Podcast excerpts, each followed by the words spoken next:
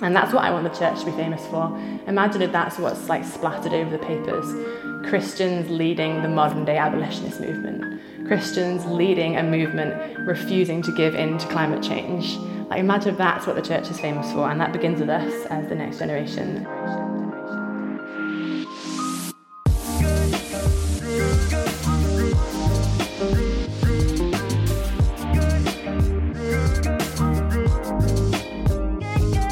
Hello, and welcome to the Together podcast, a conversation about faith, justice, and how to change the world. I'm Dan, and I'm with Chris today. Hey. And we're bringing you a special bonus episode recorded at their Edinburgh Together weekend, which was a gathering of young adults passionate about changing the world and making a difference. In one of the sessions over the weekend, we were introduced to Zoe Anderson from International Justice Mission, or IJM, which is a charity working to end modern day slavery. We were also introduced to Hazel McIver, who's a campaigns and policy expert at Tearfund Scotland. So both of them have a ton of experience in advocacy and influencing the government through our MPs to respond to injustice. So they shared some great tips on how we can get involved uh, with both our lifestyles and our voice. So first up, we join Zoe as she shares how we can make a difference through our MPs. Throughout all these different things, I gradually began to realise that God didn't ask me to just use my nine to five for the sake of justice and for the sake of advocacy, and that actually throughout the scriptures he's asking for a whole life response. And that's kind of what I want to speak into today a bit about what it looks like to be an advocate, what it looks like to have a prayerful heart, and what it looks like to have a lifestyle that is ethical and that actually aligns with your heart and aligns with your advocacy. So I'm going to share a little bit about what that's looked like for me. For those who are new to IJM, IJM are the largest international anti slavery organisation. So we're a global team of lawyers, of social workers, and of undercover investigators who are working around the world to protect people from violence and rescue them out of that violence and to strengthen justice systems so that people don't end up there in the first place. And we're facing into something that can seem completely overwhelming. Just over lunch, I, I was speaking to someone about how looking into these issues, you can be immobilized because the statistics are so big. I don't know what you were sharing on this morning, but I imagine themes of extreme poverty and of things like local homelessness and all these overwhelming issues. Um, what does it look like to not be, refuse to be immobilized by them?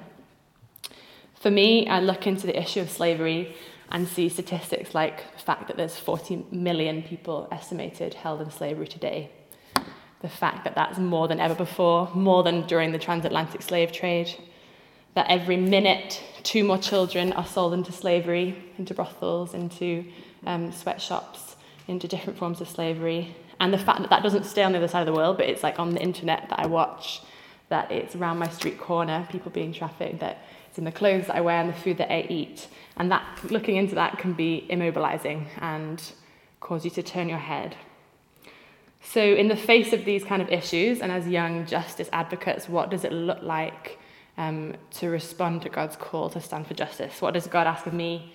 What does He ask of me? What does He ask of each of us? Well, these three things I saw. So, in 1833, um, Britain abolished slavery within its empire. So, this was a movement led by Christian advocates who led the abolitionist movement. And you will have seen stories of what slavery looked like at that time through films like Amazing Grace or Blood Diamond or different films or through studying history. But actually, it was Christians that were at the forefront of saying, actually, I'm not, I refuse to be okay with that and I, ref, I will stand with them. It was Christians at the very forefront of this. And when I look at what that movement looked like, again, I see these three key themes of advocacy, of prayerful hearts, and of lifestyles that stand in line with where your heart is. Firstly, advocacy. William Wilberforce. Who's heard of William Wilberforce? Yeah, everyone. William Wilberforce was a British politician and an evangelical Christian. And he, we're actually so privileged today to be sitting in the very seats of people who have this same influence, people who are shaping legislation, people who are saying what kind of generation our next generation is going to be.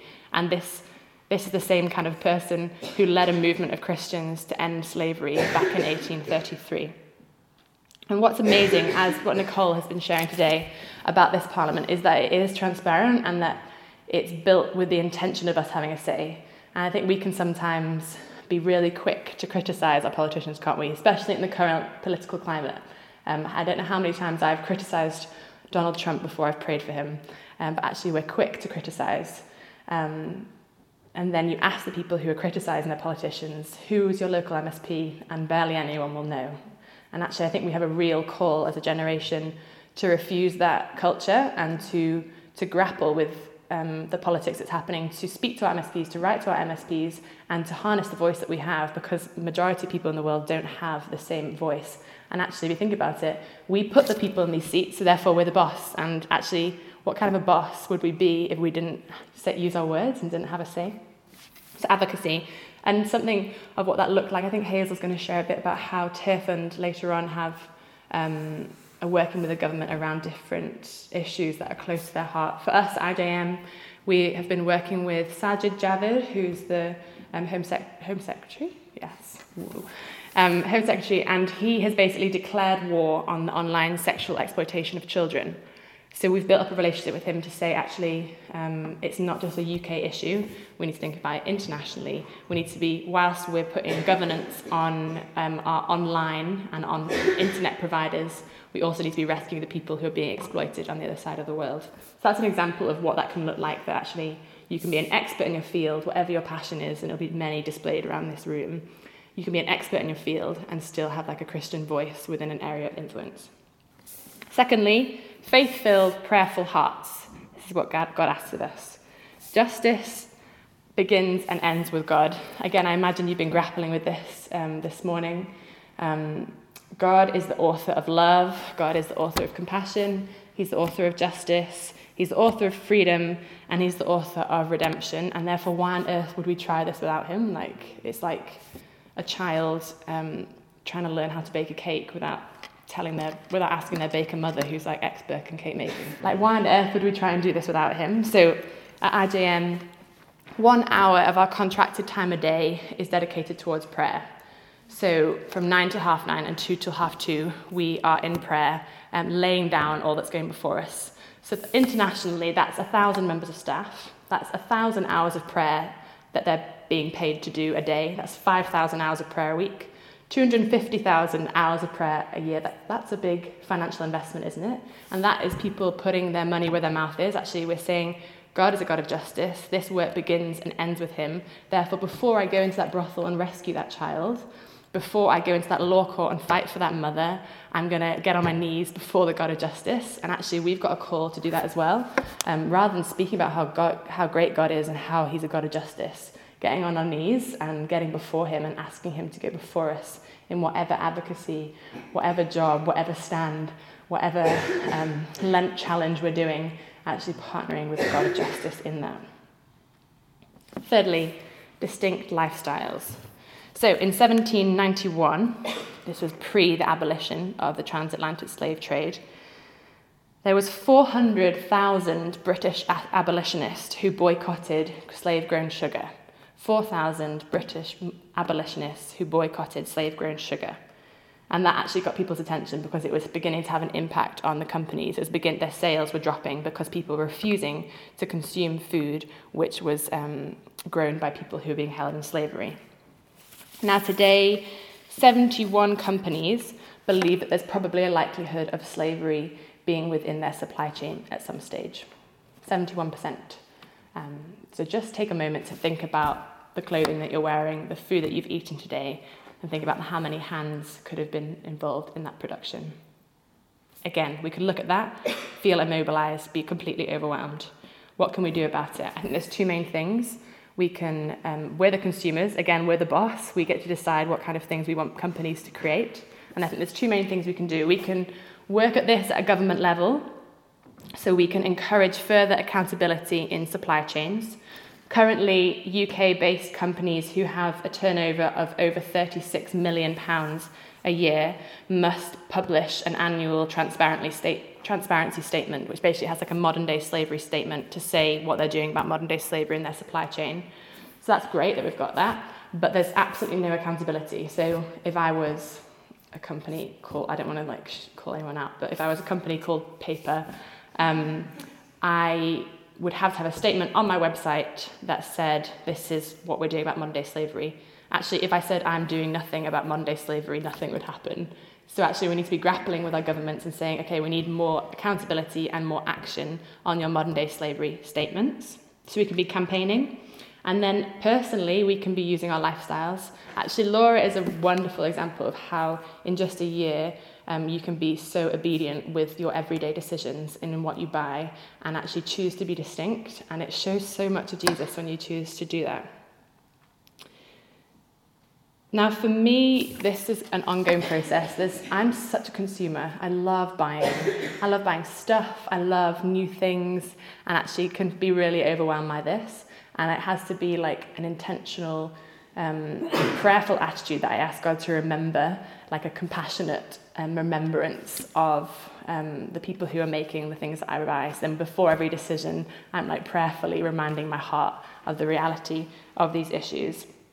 Some people in this room might be doing our campaign at the moment. We're running a campaign called Slave Free Lent, which is basically helping people begin this journey of ethical living. And you're giving up something that often has slavery in its supply chain, and you're learning more about the issue of slavery, and you're learning more about how you can live a slave free life. Because actually, we want slave free to be the new normal. We don't want to be normalized to that being okay. Um, so, like those mod, like those abolitionists, 400,000 who gave up slave-grown sugar, we're making a stand and being like, okay, I refuse to buy that because I know where it's come from.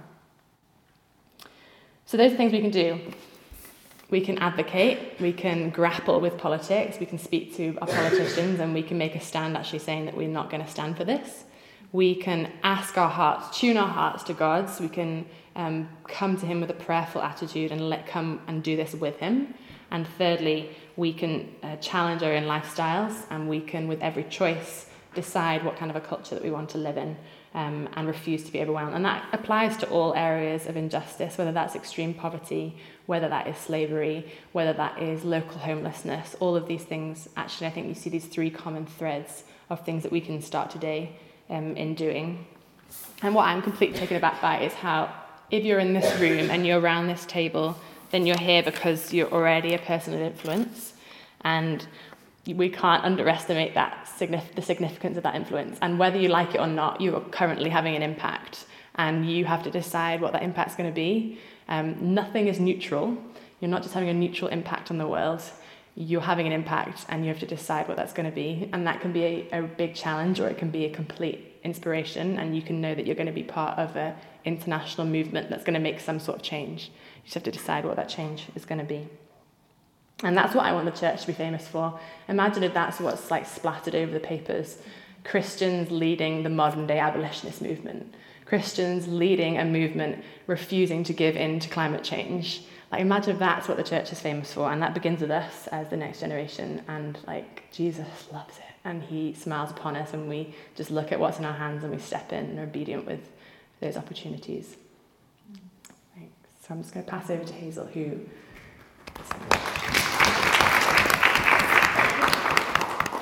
As you said, Bees asked me to talk about some of the work that Tearfund did or is doing with the Scottish Government. International affairs is actually a reserved power. It's not. It's not a devolved one.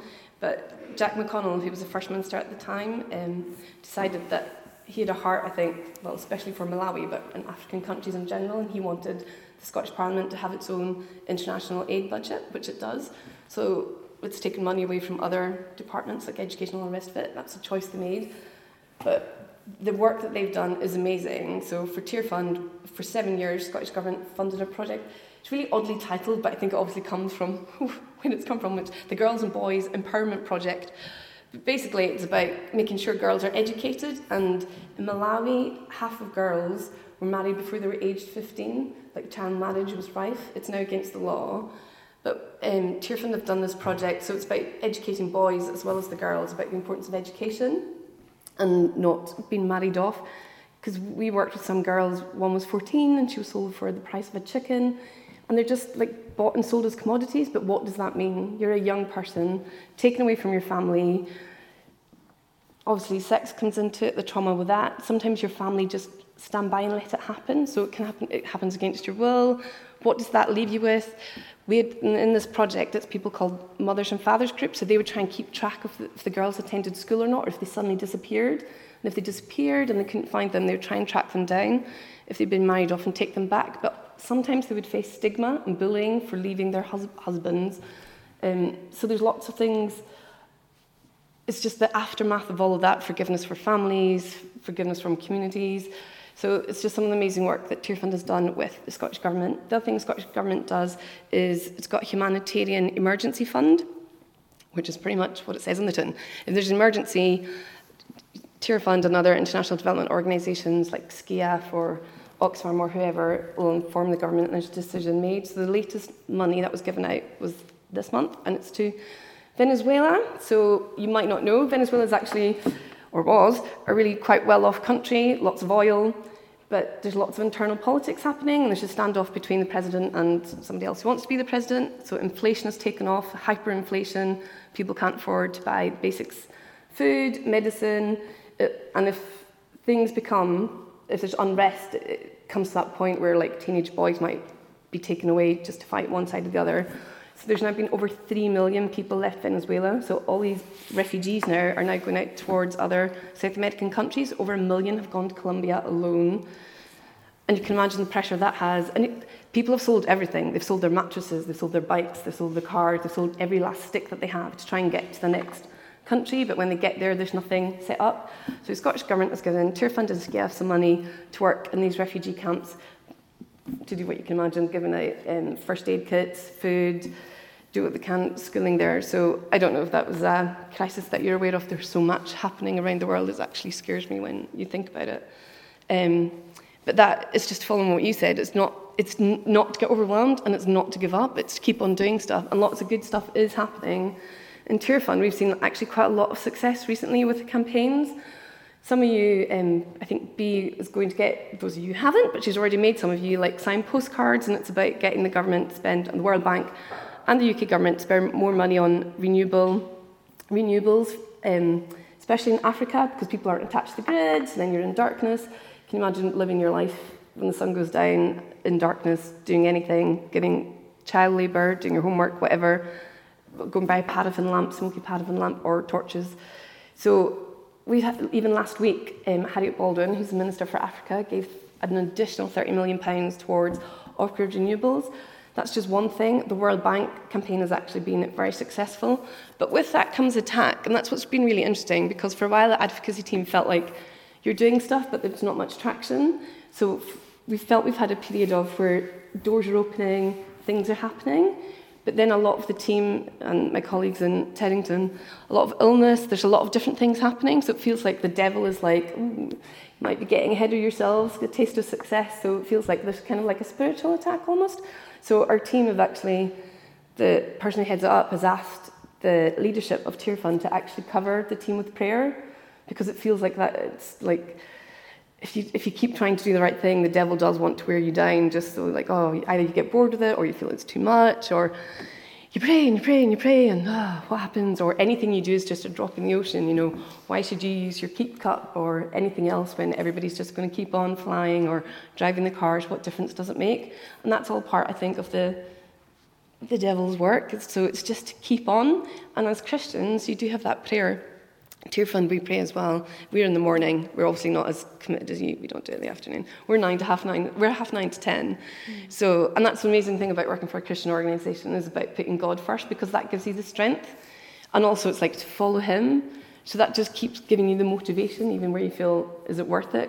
God stood up for Jesus stood up for injustice wherever he came across it. He didn't just let it happen. And I actually think there's a lot of injustice going on in the world, different ways just now, as you will yourselves talking about, you can name any country in the world and it just seems nationalism is on the rise and there's lots of scary things happening. But to get back on track to Tearfund. So um, we also want to say some of the upcoming campaigns. So we're working on plastic, single-use plastic, lots of jargon. Single-use plastic, I'm sure you already probably know, and you've had, heard Laura speak this morning and others, that just means just we're just trying to reduce plastic pollution and the number of people that are surrounded by plastic because there's no waste management systems in place. So, how do you get rid of plastic if there's no recycling or there's no incinerator? People either burn it around them or it just all builds up. So, you live surrounded by plastic or you burn it. And you all know about it being in the oceans and it being found in fish and all the rest of it, it is a real issue. So it's just about us thinking as individuals, what can we do? So for me, one of the easy ones that I'm doing is because we're trying to get people to pledge for 40 days. And it's a really easy lead in, one single use plastic, you can go up different levels. So for me, it's soap, dispensable soap, and using bar soaps instead of, because soap, that's single use. Once you've finished that tub of Radox or tub of Dove or whatever it is you use, that's it done. So with a bar soap, you're not using that plastic. So it, so that's what I've chosen. For some of you, you obviously, and there's a few people here with, with their bottles, obviously do that. So instead of buying plastic bottles, and Coca Cola, for the first time ever, have released how much plastic they actually, um, whatever, produce. And it's like, is it 30 million tons or 300? Like, it's a number that I couldn't get my head around, but it's like 200,000 bottles a minute which I was slightly more able to get my head around. So 200,000 bottles a minute Coca-Cola produce. And that's crazy. What happens to that? In this country, we have landfill and incinerators, but we also actually export some of our rubbish. We used to, we used to export it all to China, so we paid China to take care of a lot of our rubbish. But China now have so much rubbish of their own and are also overwhelmed by all the rubbish that they've said no. So we're now looking at other countries to take our rubbish, and some of them are poorer countries like Vietnam, there's Turkey. So we're just flooding other countries with our rubbish as well. So it's just to like remember things like that because, but it's really difficult. I have two children. One's one, one's three. Do you know how many wipes I use? The alternative is just use cloths and reuse them. But I don't think we're conscious of how much plastic we use in everyday life. Unless you, if you travel, if anybody's going on a train, you'll have a plastic, whatever, salad bowl, plastic cutlery with your plastic bottle. It's just like an ocean of plasticness. And so it's just to think about how much plastic you're using and is there anything you can swap out. So it'll be difficult to revolutionize your entire life, but you can start small and then build up. So we're going to be doing that campaign. It'll be bigger in May, but we're doing a slow build up just now. So, and we'll also be looking to lobby some of these companies who are trying to break into markets where the people are keen, obviously, to use the products the same way we are. Who doesn't love Coke or whatever drink of your choice? but they don't have the waste management system set up. So companies do that knowing that. So there should be a certain amount of responsibility. It's like fine to go to that market, but you also then need to think about what then happens with the plastic that you produce. So I would like to, all of you, if you could think of it, there was just one single use plastic, and there's loads of different things. It could be shampoo, it could be when you go to the supermarket and there's you know, fruit and veg. Everything is cased in plastic. And I'm one of the worst, world's worst offenders. I hate cooking. So for me, a microwavable meal is just like, yay, hurrah, two minutes in the microwave and that's it done. But that's, again, so much more plastic. And you can't recycle black plastic. So not getting plastic is the best thing. Recycling is like a per second. Per second.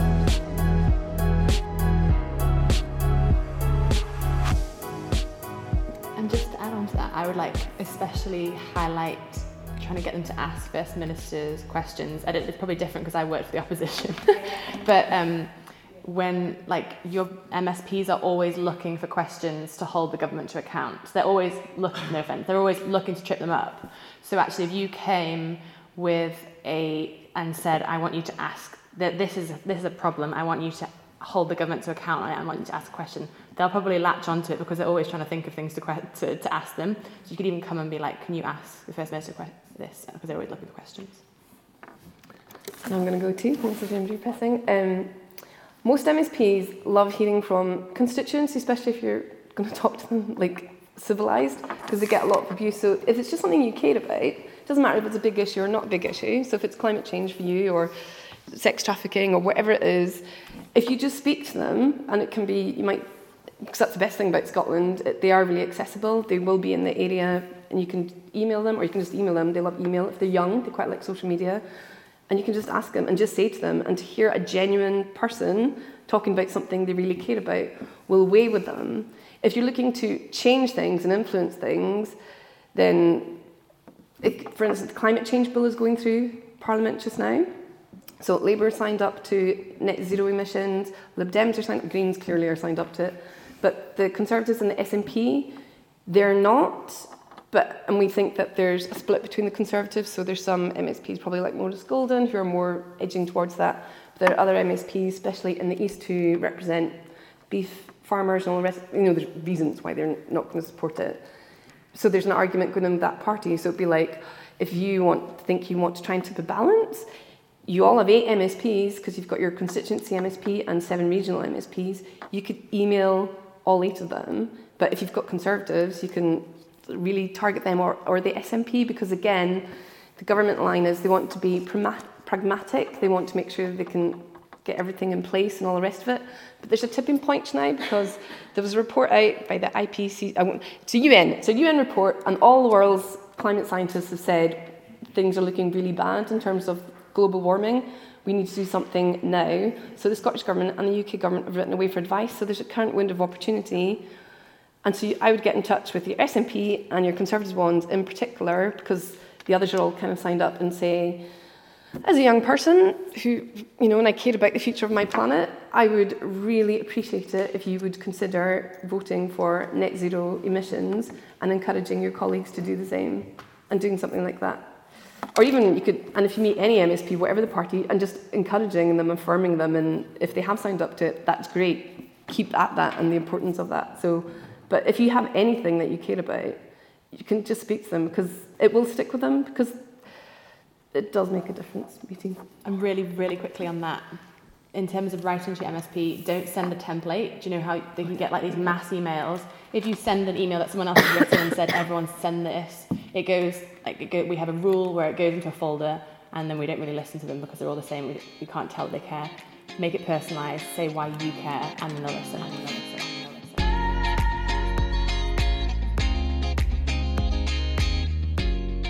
Chris, I don't know about you, but I found that really interesting um, just to listen to, and it was a great reminder of how we can speak truth to power in our actions, but also uh, with words. Um, was there anything in particular that stuck out to you? Yeah, I think quite early on, Zoe mentioned like I think we all do it, especially in the in the Brexit age that we're in, uh, of like just com- complaining and criticising MPs um, or MSPs up in Scotland. Um, I think it's like one of those things that is very easy to fall into. But the reality, like she said, is do you actually know them? Do you pray for them? Do you even actually go out your way to contact them? And so I think a lot of the time, I can speak for myself. I get kind of like drawn into whatever ha- whatever's happening, like on the TV and like who whoever is like the prime minister or whatever. But actually, our MPs are there for us to talk to, there to represent our views. So it's really important that we actually do that and not only do that, but support them in doing that as well. Yeah, definitely. It's almost like they're sometimes that missing link between us and the government uh-huh. because the government or we tend to think the government don't care and don't listen to our uh, opinions and what we have to say, but our MPs are literally employed to do that, and it's often in their interest to respond because if they listen to people in their constituency, they're going to get voted in again mm-hmm. next term. And sometimes we forget that, and we and we see this big void between the cabinet and Theresa May and others um, and and us, but our MPs yeah. are that link, um, and it is a challenge just to make sure you know do do we know who our MPs are? Do we know their names? Do we yeah. know uh, what party they belong to? Do we? It's a really interesting interesting thought. I just thought it was really interesting hearing Hazel talk about the problem of single use plastic. Um, I just thought the the stat where Coca Cola produce 200,000 bottles a minute is just insane. That's crazy. and 50% of all plastic produced is single use, like those bottles. Mm. And so it's, it's an incredible, just mind boggling amount of, of plastic that's, that's being produced. But as Hazel said, there's an upcoming campaign that Tearfund um, are running about rubbish. It's top secret at the moment, but I'm sure we can let listeners into what we've got planned in the next episode. So that's it for this episode. Thanks for joining me and Chris um, and listening along. We're back on the 6th of May with a brand new episode. If you enjoyed what you heard today, hit subscribe, follow us on Instagram at We Are Tearfund, and we'll speak to you soon.